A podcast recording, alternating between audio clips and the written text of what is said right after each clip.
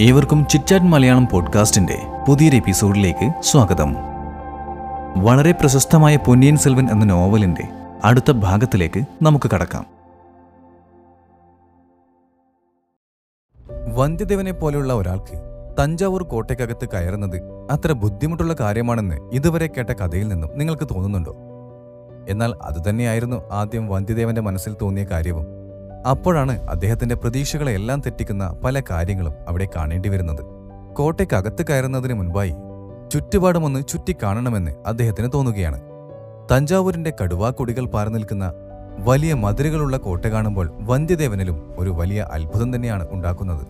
പിന്നീട് അദ്ദേഹത്തിന് ശ്രദ്ധയിൽപ്പെടുന്ന മറ്റൊരു കാര്യം കോട്ടയ്ക്കകത്തേക്ക് കയറാനായി നിൽക്കുന്ന ആളുകളും അവിടെ ഇരിക്കുന്ന കച്ചവടക്കാരുമായിരുന്നു. ആ കൂട്ടത്തിൽ ഒരു പാവം ചെറുപ്പക്കാരൻ പൂക്കുടവുമായി നിൽക്കുന്നതും അദ്ദേഹം കാണുന്നുണ്ടായിരുന്നു. തൊട്ടടുത്ത നിമിഷം തന്നെ അവിടെ ഒരു സംഭവം നടക്കുകയാണ്. വേലക്കാരർ പടയിലെ ആളുകൾ കുതിരപ്പുറത്ത് പാഞ്ഞെത്തുന്നു. കോട്ടയ്ക്ക് മുന്നിൽ തടിച്ചുകൂടിയ ആളുകളെല്ലാം വിരട്ടി ഓടിക്കുകയാണ് അവർ ചെയ്യുന്നത്.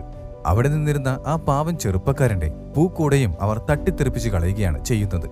എന്ത് മനുഷ്യത്വരഹിതമായാണ് അവർ പെരുമാറുന്നത് എന്ന് വന്ധ്യദേവന് അപ്പോൾ തോന്നുകയും ചെയ്തു. അദ്ദേഹം അതുവരെ കരുതിയിരുന്നത് പഴവൂർ സേനയാണ് ഏറ്റവും നീചമായ രീതിയിൽ ആളുകളോട് പെരുമാറുന്നവർ എന്നതായിരുന്നു. ഈയൊരു സംഭവം കൂടി കണ്ടതോടെ അദ്ദേഹം ഒരു കാര്യം ഉറപ്പിക്കുന്നു. ആ ദിവസം കോട്ടയ്ക്കകത്തേക്ക് കയറുന്നത് ബുദ്ധിയല്ല. എന്നാൽ രാത്രി താമസിക്കാനായി ഒരിടം കണ്ടെത്തേണ്ടിയിരിക്കുന്നു. അദ്ദേഹത്തിന്റെ മുന്നിലുണ്ടായിരുന്ന മറ്റൊരു പ്രശ്നം അതുതന്നെയായിരുന്നു അതും ഓർത്തുകൊണ്ട് കുതിരയെയും കൊണ്ട് മുന്നോട്ട് പോയിക്കൊണ്ടിരുന്നപ്പോൾ കോട്ടയ്ക്ക് മുൻപിൽ കണ്ട പൂക്കുടയുമായി നിന്നിരുന്ന ചെറുപ്പക്കാരന്റെ മുഖം വന്ധ്യദേവന്റെ മനസ്സിൽ തെളിഞ്ഞു വന്നു. ഒരുപക്ഷെ അയാൾക്ക് തന്നെ സഹായിക്കാൻ സാധിക്കുമെന്ന് വന്ധ്യദേവന് തോന്നുകയും ചെയ്തു. വന്ധ്യദേവൻ അത് മനസ്സിൽ കരുതിയപ്പോഴേക്കും ആ യുവാവ് അദ്ദേഹത്തിന്റെ മുന്നിൽ എങ്ങനെയോ എത്തിപ്പെടുകയും ചെയ്തിരുന്നു. ആദ്യം തന്നെ താമസ സൗകര്യങ്ങൾ ചോദിക്കുന്നത് ശരിയല്ലല്ലോ എന്ന് കരുതി വന്ധ്യദേവൻ അയാളുമായി ഒരു സൗഹൃദ സംഭാഷണം തുടങ്ങി. അതിനായി പൂക്കളെല്ലാം എങ്ങോട്ടാണ് കൊണ്ടുപോകുന്നത് എന്ന് വന്ധ്യദേവൻ അയാളോട് ചോദിക്കുന്നു. തളിക്കുളത്താർ അമ്പലത്തിലേക്ക് പൂജക്കായാണ് പൂക്കൾ കൊണ്ടുപോകുന്നത് എന്ന് അദ്ദേഹം പറഞ്ഞു. പിന്നീട് സേന്തൻ അമുതൻ എന്ന പേര് പറഞ്ഞ് പരിചയപ്പെടുത്തുകയും ചെയ്യുന്നു.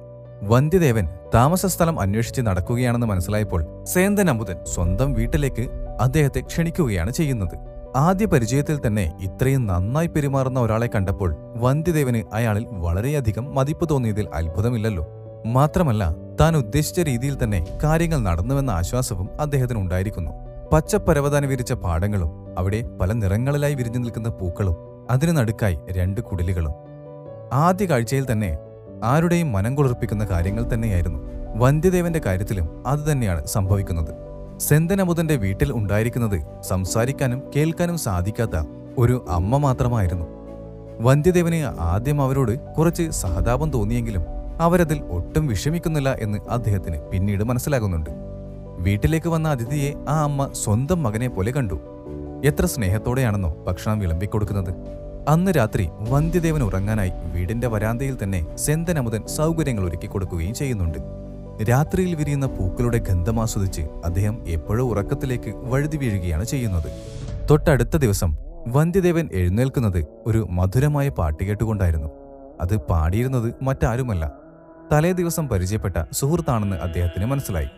ഇത്രയും നന്നായി തന്റെ കൂട്ടുകാരൻ പാടുന്നത് അദ്ദേഹത്തിന്റെ മനസ്സിൽ വളരെയധികം സന്തോഷമുണ്ടാക്കി. എന്നാൽ അതിമനോഹരമായി പാട്ടുപാടുന്ന മകന്റെ പാട്ട് അവന്റെ അമ്മയ്ക്ക് കേൾക്കാൻ സാധിക്കുന്നില്ലല്ലോ എന്ന വിഷമം അദ്ദേഹത്തിന്റെ മനസ്സിൽ തോന്നിയിരുന്നു എന്നത് മറ്റൊരു സത്യമാണ്. വന്ധ്യദേവന് തഞ്ചാവൂർ കോട്ടയെപ്പറ്റി ചില കാര്യങ്ങൾ അറിയാനുണ്ടായിരുന്നു. അത് നേരിട്ട് ചോദിക്കുന്നതിന് പകരം ആദ്യം സേന്തൻ ബന്ധുക്കളെപ്പറ്റി എല്ലാം അന്വേഷിച്ചതിന് ശേഷം അത് ചെയ്യുന്നതാണ് നല്ലത് എന്ന് വന്ധ്യദേവന് മനസ്സിൽ തോന്നുകയാണ്. ബന്ധുക്കളെപ്പറ്റി ചോദിച്ചപ്പോൾ സേന്തൻ അമുതൻ അവന്റെ അമ്മയുടെ ഒരു സഹോദരിയെയും സഹോദരനെയും പറ്റി വന്ധ്യദേവനോട് പറയുന്നു. അതോടൊപ്പം മറ്റു കാര്യം കൂടി സെന്തൻ അമുതൻ പറഞ്ഞിട്ടുണ്ടായിരുന്നു. അവരുടെ കുടുംബത്തിൽ അമ്മ മാത്രമല്ല അവരുടെ സഹോദരിക്കും കേൾക്കുവാനും സംസാരിക്കുവാനും സാധിക്കില്ല എന്നതായിരുന്നു അത്. എന്നാൽ സേന്തൻ അമുതൻ സന്തോഷത്തോടെ പറഞ്ഞ മറ്റൊരു കാര്യമുണ്ടായിരുന്നു. അത് അവന്റെ അമ്മാവന്റെ മകൾ പൂങ്കുഴലിയെ പറ്റിയായിരുന്നു. കടലിനെ സ്നേഹിക്കുന്ന പൂങ്കുഴലി എന്ന പെൺകുട്ടിയോട് സെന്തൻ അമുതന് ഇഷ്ടമുണ്ടെന്ന കാര്യം അവന്റെ വാക്കുകളിൽ നിന്ന് തന്നെ വന്ധ്യദേവൻ മനസ്സിലാക്കുന്നുണ്ട്. അവൻ അവളെ വിവാഹം കഴിക്കാൻ താല്പര്യമുണ്ടെങ്കിലും അവൾക്ക് അവനോട് താല്പര്യമില്ലെന്ന കാര്യം സെന്തൻ വലിയ വിഷമമാണ് ഉണ്ടാക്കിക്കൊണ്ടിരിക്കുന്നത്. ഇതുതന്നെ അവസരമെന്ന് കരുതി വന്ധ്യദേവൻ പെരിയ പഴുവേറ്റരയുടെ വിഷയത്തെപ്പറ്റി പതുക്കെ അവനോട് സൂചിപ്പിച്ചു. വളരെയധികം പ്രയാസപ്പെട്ടിട്ടും അദ്ദേഹത്തിന് ഒരു സുന്ദരിയായ ഭാര്യയെ സ്വന്തമാക്കാൻ സാധിച്ചതിനുള്ള കാരണങ്ങൾ അവനോട് പറയുകയും ചെയ്യുന്നുണ്ട്. എന്നാൽ കൊട്ടാര സംബന്ധമായ കാര്യങ്ങളിൽ അവന് വലിയ താല്പര്യമില്ലെന്ന് വന്ധ്യദേവന് ഏകദേശം അപ്പോൾ മനസ്സിലാവുകയാണ്. എന്നിരുന്നാലും ആവശ്യം തന്റെയാണല്ലോ എന്ന് കരുതി കൊട്ടാരത്തിനകത്ത് താമസിക്കുന്നവരെപ്പറ്റി വന്ധ്യദേവൻ അവനോട് ഒരു അന്വേഷണം നടത്തി നോക്കുന്നുണ്ട്. കൊട്ടാരത്തിനകത്ത് താമസിച്ചുകൊണ്ടിരിക്കുന്നത് ചക്രവർത്തി സുന്ദരചോഴനും അദ്ദേഹത്തിന്റെ പ്രധാനമന്ത്രി അനിരുദ്ധ ബ്രഹ്മരായരും സേനയുടെ നേതാവ് പെരിയ പഴുവേറ്റരയ്യനും സഹോദരൻ ചിന്ന പഴുവേറ്റരയ്യരുമാണെന്ന ഒരു ഏകദേശ ധാരണ അപ്പോഴേക്കും വന്ധ്യദേവന് ലഭിച്ചിരുന്നു. ഇത്ര ആളുകളെ മാത്രമേ ഗൗനിക്കേണ്ടതുള്ളൂ എന്ന് മനസ്സിൽ കരുതുമ്പോഴാണ് മധുരാന്തകൻ എന്ന മറ്റൊരു കഥാപാത്രം കൂടി അവിടെയുണ്ടെന്ന കാര്യം സെന്തനബുധൻ അദ്ദേഹത്തോട് പറയുന്നത്.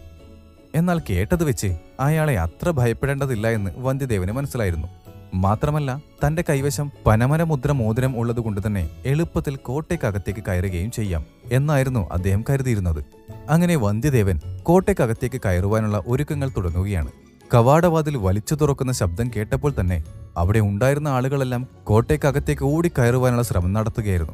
അതിനിടയ്ക്ക് വളരെ കഷ്ടപ്പെട്ടിട്ടാണെങ്കിലും വന്ധ്യദേവൻ കയ്യിലുണ്ടായിരുന്ന മുദ്രമോതിരം സൈനികരെ കാണിച്ചിട്ടുണ്ടായിരുന്നു. അതു കണ്ട നിമിഷം തന്നെ അദ്ദേഹത്തെ കോട്ടയ്ക്കകത്തേക്ക് സൈനികർ കടത്തിവിടുകയും ചെയ്തു.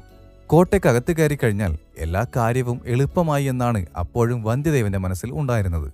തൊട്ടടുത്ത് നിന്നിരുന്ന കവികളോടൊപ്പം കവിതകളെല്ലാം ആസ്വദിച്ച് കോട്ടയ്ക്കകത്തിരിക്കാമെന്ന വന്ധ്യദേവന്റെ പ്രതീക്ഷകളെല്ലാം ഒരു നിമിഷം കൊണ്ട് തന്നെ ഇല്ലാതായി. ഒരു കുറ്റവാളിയെപ്പോലെ വന്ധ്യദേവനെ ഭടന്മാർ കൊണ്ടെത്തിക്കുന്നത് ചിന്നപ്പഴുവേറ്റരയുടെ അടുത്തേക്കാണ്. അദ്ദേഹത്തിന് നോട്ടം കണ്ടാൽ തന്നെ ആരായാലും ഒന്ന് പേടിച്ചു പോകുമായിരുന്നു. എന്നാൽ വന്ധ്യദേവന് വലിയ പേടിയൊന്നും അപ്പോൾ തോന്നിയിരുന്നില്ല. കാര്യങ്ങൾ എളുപ്പമാക്കാനായി താൻ ആദിത്യ കരികാലന്റെ സന്ദേശവുമായി ചക്രവർത്തിയെ കാണാൻ വന്നതാണ് എന്ന് ഒറ്റയടിക്ക് വന്ധ്യദേവൻ പറഞ്ഞു. ഇത് കേട്ടതും ചിന്ന പഴുവേറ്റരായരുടെ മുഖം മാറുന്നത് കണ്ടപ്പോൾ അത്ര പന്തിയല്ലെന്ന് തോന്നിയ വന്ധ്യദേവൻ ഉടനെ മോതിരമെടുത്ത് കാണിച്ചു. എന്നിട്ട് പറഞ്ഞു ആ മോതിരം കടമ്പൂർ കൊട്ടാരത്തിൽ വെച്ച് പെരിയ പഴുവേറ്റരായർ നൽകിയതാണ് എന്ന്. ഒരു നിമിഷം അതിൽ സംശയം തോന്നിയെങ്കിലും ചേട്ടൻ ചെയ്തതിനു പുറകിൽ എന്തെങ്കിലും കാര്യമുണ്ടാകുമെന്ന് കരുതി വന്ധ്യദേവനെ ചിന്ന പഴുവേട്ടരായർ സുന്ദരചോളന്റെ അടുത്തേക്ക് പറഞ്ഞു വിടുകയും ചെയ്തു. സുന്ദരചോളനെ കണ്ടതും വളരെ എളിമയോടുകൂടിയാണ് വന്ധ്യദേവൻ പെരുമാറിയത്. വന്ധ്യദേവന്റെ ഈ പെരുമാറ്റം സുന്ദരചോഴനും വളരെയധികം ഇഷ്ടപ്പെട്ടിരുന്നു. മാത്രമല്ല വന്ധ്യദേവൻ അവിടെ എത്തിയ കാര്യം എന്താണ് എന്ന് അദ്ദേഹം ചോദിക്കുകയും ചെയ്യുന്നുണ്ട്. കാഞ്ചിയിൽ നിന്നും ആദിത്യ കരികാലൻ തന്നെ പറഞ്ഞയച്ചത് അച്ഛനെയും അമ്മയെയും അവിടെ നിർമ്മിച്ച സ്വർണ കൊട്ടാരത്തിലേക്ക് കൊണ്ടുപോകാനാണ് എന്ന് അദ്ദേഹം പറയുന്നുണ്ട്. പാരമ്പര്യമായി വളരെയധികം മഹിമ പുലർത്തുന്ന ഒരു കുടുംബത്തിൽ നിന്നും ആദ്യത്തെ കരികാലം ചെയ്യുന്ന കാര്യങ്ങളോട് സുന്ദരചോഴന് ഒട്ടും താല്പര്യം തോന്നിയിട്ടുണ്ടായിരുന്നില്ല. അത് അദ്ദേഹം ഭാര്യയോട് പറയുകയും ചെയ്യുന്നുണ്ട്. എന്തായാലും യഥാർത്ഥ സന്ദേശം പറയാൻ സാധിച്ചില്ല. എങ്കിലും അതിനുള്ള ഒരു അവസരത്തിനായി വന്ധ്യദേവൻ അവിടെ തന്നെ കാത്തു നിൽക്കുകയാണ് ചെയ്യുന്നത്. തുടർന്ന് ചിന്നപ്പഴുവേറ്റരായരുടെ നേതൃത്വത്തിൽ കവിസഭയാണ് അവിടെ നടക്കുന്നത്.